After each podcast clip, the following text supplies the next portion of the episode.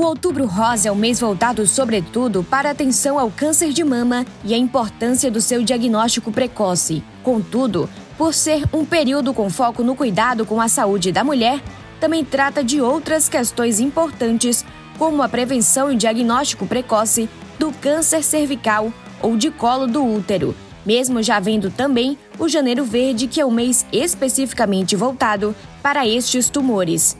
O tumor maligno no colo de útero é o terceiro mais frequente nas mulheres, atrás apenas do de mama e do colo retal. No Brasil, o tumor de colo uterino é a quarta maior causa de morte por câncer entre a população feminina. Este tipo de tumor é causado pela infecção persistente do papilomavírus humano, o HPV. De acordo com o Instituto Nacional do Câncer, o INCA, foram estimados para 2023 17.010 casos novos de câncer cervical, o que representa uma taxa ajustada de incidência de 13,25 casos a cada 100 mil mulheres. Para falar sobre este tipo de câncer, o podcast do portal Muita Informação recebeu a médico oncologista Mila Cruz. Ela é formada pela Universidade Estadual de Feira de Santana, é médico oncologista clínica desde 2017 e atualmente trabalha em diversas unidades do grupo Oncoclínicas Bahia, com foco no câncer ginecológico e de pulmão. Doutora, seja muito bem-vinda. Olá, Bruna, obrigada pela apresentação. Eu gostaria de agradecer pelo convite e dizer que é um prazer falar com o podcast do portal Muita Informação e trazer um tema tão relevante como esse, né, o câncer de colo de útero.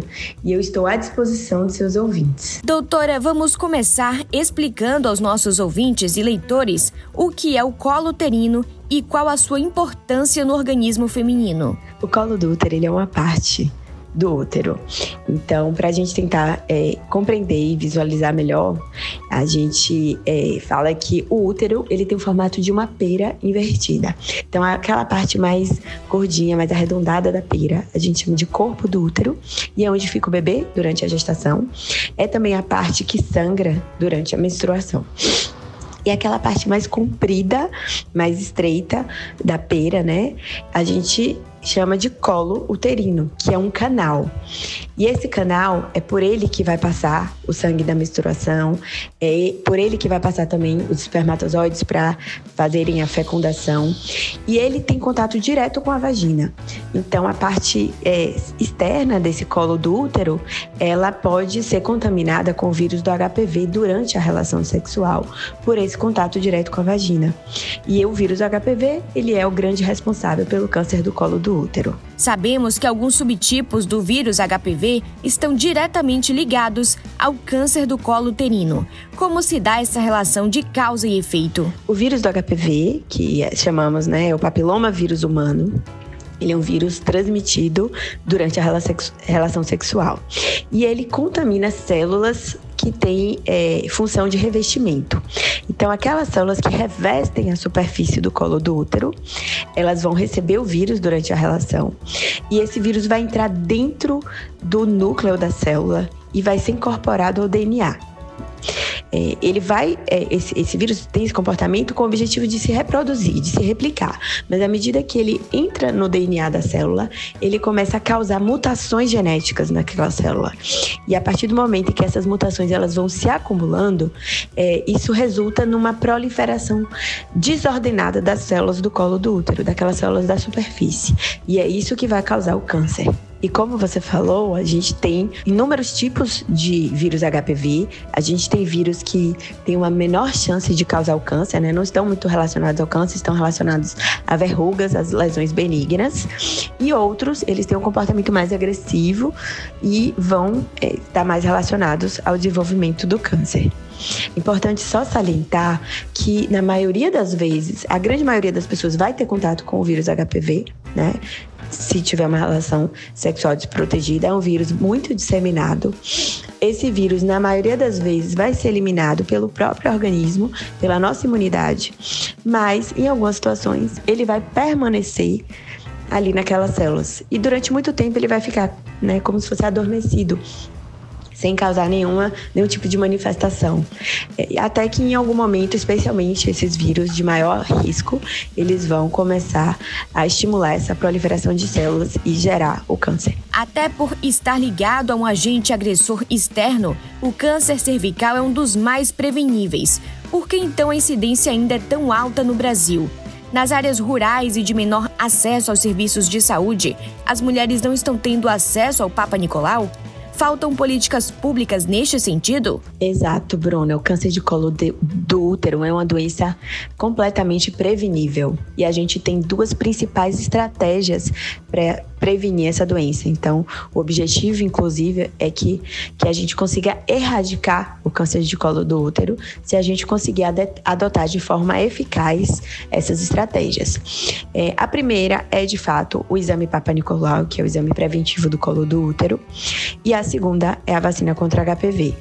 A gente sabe que os dois métodos eles, eles estão disponíveis no Brasil pelo SUS, né, de forma gratuita para toda a população, mas infelizmente a gente tem um país muito muito grande e que o acesso a essas, esses métodos ele é muito heterogêneo.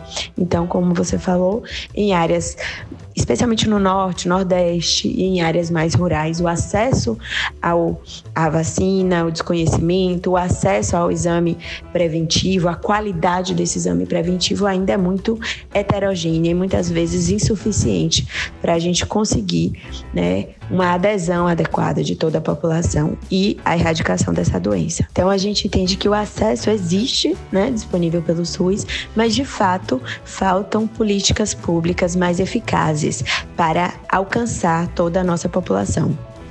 Antes de falar sobre a vacina, vamos abordar o preventivo ginecológico. Qual é a importância deste exame e com que periodicidade ele deve ser feito? O exame Papa Nicolau, né, o exame preventivo do colo do útero, ele é um exame que, em que é coletadas células do colo do útero, da superfície do colo do útero, através de uma raspagem dessas células. E essas células elas são colocadas numa lâmina, olhadas no microscópio, e depois é emitido um laudo desse exame. Então, o primeiro ponto que eu gostaria de deixar claro para os ouvintes é: o exame do preventivo, o resultado não sai na hora. Mesmo que o médico ou profissional de saúde que realizou o exame diga que não foi visto nada durante a realização do exame, isso ainda não é o resultado. A mulher precisa voltar para buscar o laudo do exame, que é essa avaliação microscópica né, das células coletadas. Então, esse exame ele é, ele é recomendado para mulheres que têm vida sexual ativa, que já iniciaram a vida sexual, certo? E ele deve ser realizado inicialmente de forma anual e Após dois exames anuais normais, ele pode ser realizado a cada três anos. Gostaria de fazer um parêntese sobre essa questão da, da realização a cada três anos, né? Isso é uma recomendação internacional, porque estudos em que foram realizados né, os preventivos anuais, eles não foram superiores em detectar o câncer de colo de útero mais frequente do que quando é, é realizado a cada três anos. Porém, eu entendo que existe uma dificuldade maior é, para a realização a cada três anos no Brasil. Uma delas é a qualidade do exame. Infelizmente, né, quanto mais afastado de um centro é, de referência, maior a chance desse exame às vezes não ser muito adequado. Então, é, não é incomum da gente eventualmente pegar uma paciente que tem um exame do preventivo do ano passado, né? E esse ano ela tem um diagnóstico de uma doença um pouco mais avançada. Então, isso acontece na nossa realidade, certo? E também a gente entende que a realização a cada três anos, ela tende a a ter uma maior chance de ser esquecida pela mulher, né? Muitas vezes até o exame que é realizado, que é recomendado para ser realizado anualmente, muitas mulheres acabam esquecendo, fazendo a cada dois anos. Então, seria muito importante para que o nosso país né, conseguisse uma, uma, uma, maior eficácia dessa prevenção do câncer de colo de útero. Primeiro, garantir a qualidade do exame a ser realizado em qualquer lugar do país, certo? E, em segundo lugar, garantir uma busca ativa para essas mulheres. Então, se o exame precisa ser realizado a cada três anos, a mulher ela não pode passar, não pode esquecer, né? Passar quatro, cinco anos para fazer. Então, de alguma forma, né? Se as nossas políticas públicas incluíssem alguma busca ativa, seja por ligação, seja por visita domiciliar das mulheres, seja por correio, mas que ela fosse lembrada que chegou a data de repetir o exame. A partir de que idade e até quando as mulheres devem fazer o preventivo ginecológico? O exame preventivo ele deve, ter, deve ser realizado para todas as mulheres a partir dos 25 anos que já iniciaram a vida sexual certo? Então, se a mulher for virgem, a princípio não tem né, a indicação de fazer o exame, mas a partir dos 25 anos, ela deve fazer de forma regular até os 64 anos. É, em estudos, a gente tem também que não teria benefício de seguir a realização do exame após os 65 anos se a mulher realizou durante toda a vida o exame de forma regular e nunca teve nenhuma alteração do exame. É, saliento também que assim é importante que a gente é, entenda que a, a, as populações elas estão mudando, né? Então, é, a partir dos 65 anos, a gente sabe que existe uma redução do risco de contrair o vírus, né? E esse vírus eles também levam tempo para desenvolver o câncer. Mas com é, o envelhecimento populacional, a gente sabe que a expectativa de vida está mudando bastante. Então, muitas mulheres após 65 anos, elas podem sim ter um novo parceiro sexual. E quem sabe até, é, se não forem vacinadas, né, contrair o vírus HPV e se viverem aí muito, muitos anos, né? 20, 30 anos, que é o que a gente espera, elas podem desenvolver o vírus. Então, essa idade, né, de finalizar o rastreamento é, aos 65 anos é algo muito individualizado, que a gente deve avaliar caso a caso. Se é uma mulher que ela tem parceiro único, né, casada, e, e não, vai ter novos parceiros a partir de 65 anos, teve todos os exames normais até então durante toda a vida, ok, você pode até suspender a realização do teste. Mas se ela tem, né, uma mulher que é solteira, que tem uma, uma vida sexual mesmo após os 65 anos e que ou que não teve, né, a regularidade de realização dos testes antes, ela pode sim continuar realizando o preventivo, certo? Não é uma contraindicação, mas deve ser individualizado caso a caso, a partir da idade dos 65 anos. E só um, um adendo também é que as mulheres que não tem mais o colo do útero, ou seja, que foram operadas, retiraram, é, e na cirurgia foi retirado o colo do útero, e que não tem histórico né, de doença relacionada a HPV e não tem histórico de câncer de colo de útero, elas também não precisariam seguir realizando o preventivo. A vacina contra o HPV, disponível na rede pública, é um grande avanço na prevenção do câncer de colo uterino. No entanto, a incidência da doença continua alta, sobretudo nas regiões Norte e Nordeste. Pode nos explicar por quê? É verdade, Bruna. De fato, felizmente a vacina contra o HPV ela está disponível no Sistema Único de Saúde, né, gratuitamente, para meninas dos 9 aos 14 anos e meninos dos 11 aos 14 anos. Mas, infelizmente, a adesão a essa vacina ainda é muito aquém do que deveria. Né? Ela está disponível em todo o país, mas especialmente nas regiões Norte e Nordeste e nas regiões mais longes né, dos, dos centros urbanos, a gente tem uma menor taxa de, de vacinação. Isso se deve basicamente a duas coisas, né? Primeiro, desconhecimento, falta de informação mesmo sobre a disponibilidade e a importância da vacina. Né? E segundo, muitos mitos, né? A gente sabe que é, especialmente nos últimos anos, existem muitas campanhas anti-vacinas, né? E pessoas que acabam difundindo informações é, que são fake news, né? Como que a vacina poderia trazer qual, algum prejuízo é, para a saúde, ou que poderia de alguma forma é, induzir aquele adolescente a iniciar uma vida sexual mais precoce. E isso tudo é mito. Isso não é verdade. A gente tem que tratar a vacina do, é, contra o HPV como uma vacina como outra qualquer. Uma vacina contra um vírus protege contra uma doença, uma doença grave, né, que é o câncer, e que está disponível. Então, que a gente precisa sim vacinar todas as crianças e adolescentes nessa faixa etária. Uma vez diagnosticada a doença, como se dá o tratamento atualmente? Peço que nos fale sobre os casos iniciais e os avançados também. O tratamento do câncer do colo do útero ele vai é, variar dependendo do estágio em que a doença ela é diagnosticada. Então, de fato, na doença mais inicial, o tratamento ele é cirúrgico e quanto mais inicial, menos invasiva pode ser a cirurgia. E nos casos que não são é, disseminados, né, mas que a doença já está mais avançada localmente, ali nas estruturas da pelve, aí a cirurgia ela não realmente não é, é, a melhor escolha. O tratamento ele tem sim intuito curativo, mas ele vai envolver radioterapia e quimioterapia. Quando a doença ela já está disseminada, ela já é, não está né, apenas no local de origem, que a gente chama de uma doença metastática. Aí o tratamento ele envolve quimioterapia e, mais recentemente, a gente já pode também associar a imunoterapia, que melhorou bastante a, o sucesso do tratamento. De que forma o tratamento cirúrgico impacta na vida sexual e reprodutiva da mulher? De fato, Bruna, tanto o tratamento cirúrgico como o tratamento de radioterapia associado à quimioterapia, eles podem impactar de forma muito importante tanto a vida sexual e a vida reprodutiva da mulher. São temas bastante relevantes em que a gente precisa tratar como prioridade no nosso consultório. Na doença mais inicial, em que é tratada de forma cirúrgica, como eu falei, a gente pode é, lançar mão de uma cirurgia com preservação de fertilidade, em que é retirado apenas o colo do útero, mas é preservado o útero e os ovários. A gente sabe que existe um, uma redução das chances de engravidar né, e de, de parir, mas ainda não é uma situação de infertilidade. E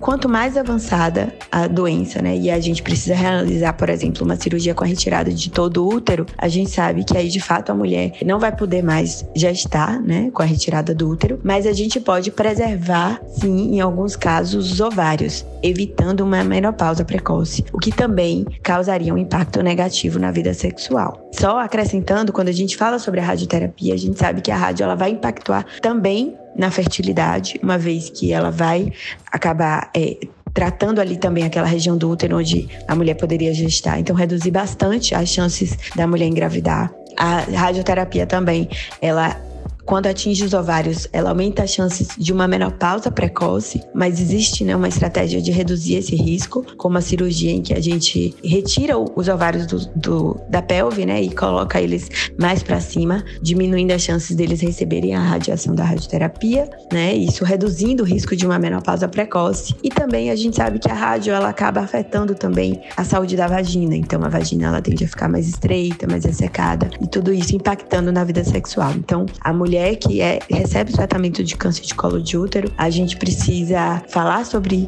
né, sobre fertilidade, sobre sexualidade e, de forma individualizada, tentar ao máximo preservar essas duas funções, aumentando a qualidade de vida da mulher sobre o prognóstico do câncer de colo uterino. Ele é curável nos estágios iniciais? E nos estágios mais avançados? Quando a doença é diagnosticada na sua fase inicial, as chances de cura são altíssimas. É, e mesmo quando a doença está um pouco mais avançada localmente, ela pode ser sim curada através do tratamento com radioterapia e quimioterapia. Apenas quando a doença ela já saiu da região da pelve, né, e já está, que a gente fala com metástases à distância, é que o tratamento ele não tem é, intenção curativa e sim de controle. Mas, como eu falei mais cedo, a gente teve mais recentemente, né, nos últimos anos, a a, a possibilidade de associar a imunoterapia ao tratamento desses pacientes com doença avançada e a gente tem taxas de, de controle muito melhores do que as que a gente tinha no passado. Doutora, além do HPV, quais são os fatores de risco para a doença? O vírus HPV, ele é de fato a principal causa do câncer de colo do útero. Cerca de 99% dos casos está relacionado ao HPV. Então, os fatores de risco são todas aquelas situações que aumentam as chances de contrair o vírus ou aquelas que reduzem a nossa imunidade contra o vírus. Então, as situações que aumentam o risco de contrair o vírus são o início mais precoce da vida sexual, o maior número de parceiros, especialmente uma relação sexual desprotegida, já que o preservativo ele de fato evita né, a transmissão do HPV. Então, também pessoas que iniciam o uso de um anticoncepcional né, mais precoce, elas tendem a utilizar menos o preservativo, aumentando a sua chance de contrair o vírus. E as situações que reduzem a imunidade, a principal delas, o tabagismo, ele é um fator de risco, mas também tratamentos né, que que reduzam a imunidade do paciente, medicamentos imunossupressores, inclusive tratamento oncológico, certo?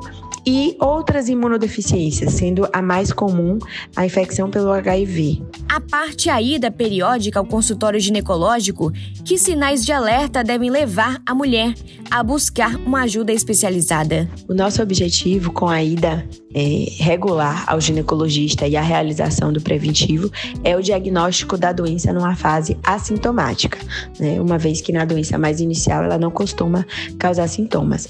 Porém, é importante que a mulher esteja atenta aos principais sintomas e os sintomas mais precoces da, da doença. Dentre eles, a gente tem um sangramento vaginal anormal, ou seja, a mulher que sangra, que passa a sangrar mais durante o seu período menstrual, a mulher que sangra no intervalo entre dois ciclos menstruais, a mulher que sangra após a menopausa, é, o sangramento durante a relação sexual, a dor durante a relação sexual, a dor na pelve, mesmo fora do, do momento da relação, e o, uma secreção vaginal anormal, né, um corrimento diferente. Por fim, que mensagem você gostaria de deixar para as mulheres sobre a importância da prevenção e do diagnóstico precoce do câncer de colo de útero? A primeira mensagem que eu acho que tem que ser passada para homens e mulheres, para todo mundo que possa estar nos ouvindo, é a respeito da vacina contra o HPV. É, vacinem seus filhos certo? A gente já sabe que a vacina é disponível entre 9 e 14 anos pelo SUS, mas mesmo quando eles já passaram da idade que é disponível pelo SUS, a gente sim pode tomar a vacina no sistema privado. No privado, a vacina está disponível dos 9 aos 45 anos para homens e mulheres. Então, mesmo homens, mesmo mulheres que já passaram da idade que está disponível pelo SUS, sim, faz sentido, vale a pena a gente buscar a vacina contra o HPV. E é muito importante para a mulher que vai fazer o seu preventivo que ela retorne para buscar o resultado. Bruna, infelizmente, não é incomum a gente encontrar pacientes que falam que sempre fizeram preventivo, mas que há anos não voltam para buscar o resultado. E até colegas, né, médicos, enfim, médicas, que fazem o preventivo e pela correria não volta para buscar o resultado. Então, gente, aquele exame que o ginecologista, né, faz ali durante a consulta para coletar o material do preventivo não é o suficiente, certo? A, o, o, exame preventivo ele é um exame que avalia células, ele é microscópico, então a gente precisa buscar o resultado depois, certo? Importante a gente lembrar, o vírus HPV, ele não está relacionado apenas ao câncer de colo de útero, mas também câncer de vulva, câncer de vagina, câncer de pênis, câncer de ânus e de boca e garganta. Então, ele é transmitido pela relação sexual e o uso do preservativo é sim um importante método também de prevenção contra o vírus. Esse foi o nosso bate-papo com a médica oncologista clínica Mila Cruz. Doutora, muito obrigada pela nossa conversa e por falar de forma tão detalhada de um assunto essencial à saúde da mulher. Seja sempre bem-vinda ao nosso podcast. Gostaria de te agradecer mais uma vez pelo convite, Bruna. É sempre muito bom né, participar, ter essa oportunidade de esclarecer a população sobre temas tão relevantes como esse. Eu fico à disposição do portal Muita Informação. Até uma próxima oportunidade. Um abraço. Siga a gente nas nossas redes sociais e até o próximo podcast.